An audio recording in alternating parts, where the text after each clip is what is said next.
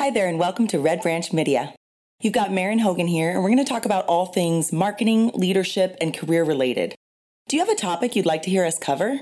Send it in to Marin, M A R E N, at redbranchmedia.com. A love letter to managers. It's not all your fault. Read any articles about struggling employees, companies, or retention, and you'll soon find that whatever the issue is, and I do mean whatever the issue is, the answer to blame is the manager. Retention issues? The manager's fault. Productivity problems? Blame the manager. Engagement dipping? Someone get management in here. Can this really be true? After all, many of these problems have roots in giant macro issues the economy, changing workforce dynamics, and always on mentality spurred on by technology advances. It's sort of simplistic to blame the manager every time, isn't it? After reading through an article this morning on NPR about lazy workers and how they serve a purpose within the workforce, I was struck by two things. First, the passive language the author chose to use, quote, if they can be spurred on, and, quote, if it's possible they can be motivated. And second, the comment section, which you guessed it, blamed the managers. And that was it. That was the last and final straw for me. As a manager myself, it's possible that I feel a little attacked, a little defensive at this all out war on managers. After all, if the job is so reviled and the people in it so incompetent, why does it exist at all? Becoming a manager is something that used to be sought after. Your father or grandfather or mother or grandmother were probably pretty excited to move up into management. At the wise old age of 36, even the moment I started my career not so very long ago, I knew that management was a brass ring, something to aspire to. It was a reward and a recognition of something good, an acknowledgement of leadership skills. Sure, we had terms like micromanagement, and office space was already gaining cult following, there were still some bad apples stereotypes that cartoons like Dilbert, shows like Seinfeld, and comedians used as fodder for laughs. So when do all those stereotypes turn into reality? It could be that this is bullshit. Managers, for better or worse, are trying to do your job as well as theirs. Managers are attempting to constantly toe the line between the executive suite and how they are perceived in the workforce. Managers must answer when you mess up and when they do as well. I guess what I'm trying to say is that managing is really hard. Employees often see work issues in terms of their own focus, in a singular way. Their issues seem surmountable and easy to address because they are the issues of one single person. From managers' perspective, those issues are multiplied by the number of people they're managing. Management has become one of the most stressful jobs in the workforce because while management is often a monumental shift for the manager, no one realizes it. So, this is my love letter to managers my attaboy or attagirl to those blamed for everything from a lack of snacks in the workplace to why you can't have just one extra week off. The jerk who won't let you schedule your three week European tour at the same time as your colleague's Ironman competition or your team member's maternity leave because you both work on the same team and it would actually obliterate your teammates. The next time someone forwards you a snotty Vox story or sends you an employee engagement missive filled with things you could be doing better, feel free to forward this article to them. So, employees, if you're unhappy in your position, it's not your manager's fault. Recruiters, executives, teammates, and more make these decisions. While managers have some say in succession planning and placement, you most likely applied for the position you find yourself in today, and your manager just needs someone to do the job. If you don't want to complete the work assigned to you, it's not your manager's fault. Whether from clients, market demand, or from the fabled upstairs, Orders come from somewhere, and chances are your managers didn't make up your job duties just to irritate you.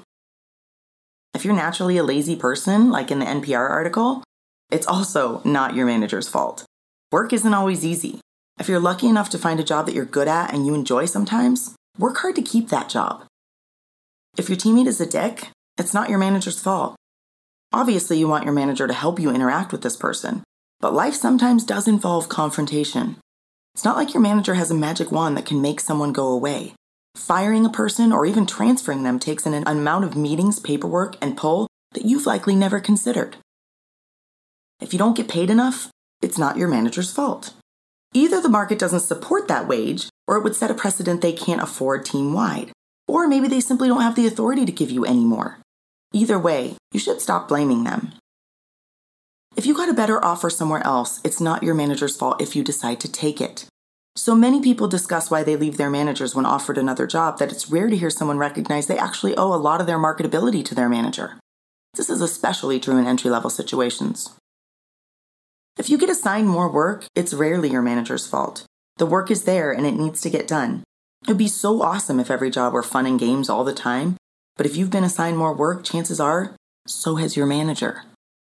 While it's true that many, many, actually countless, surveys cite management as the reason people leave work, hate work, aren't engaged at work, or aren't as productive at work as they'd like, I think, and I have no basis for this, this could be part of a blame culture that has slowly seeped into our workforce over the past couple of decades. Whether we're blaming millennials for the faster pace and fancy results only work environment perks, or blaming executives for the glaring income inequality between them and us, or blaming managers for every issue in the workforce, very few seem to be stepping up to take personal accountability for their career happiness. Next time you're tempted to blame a manager for issues at work, whether you report to the manager or they report to you, Consider what you could do to change the situation. Unhappy in your role? Consider creating a side project for something you see that needs to be fixed. Work on it when you can, and when completed, show your manager. If they're really a bad manager, then they'll ignore it.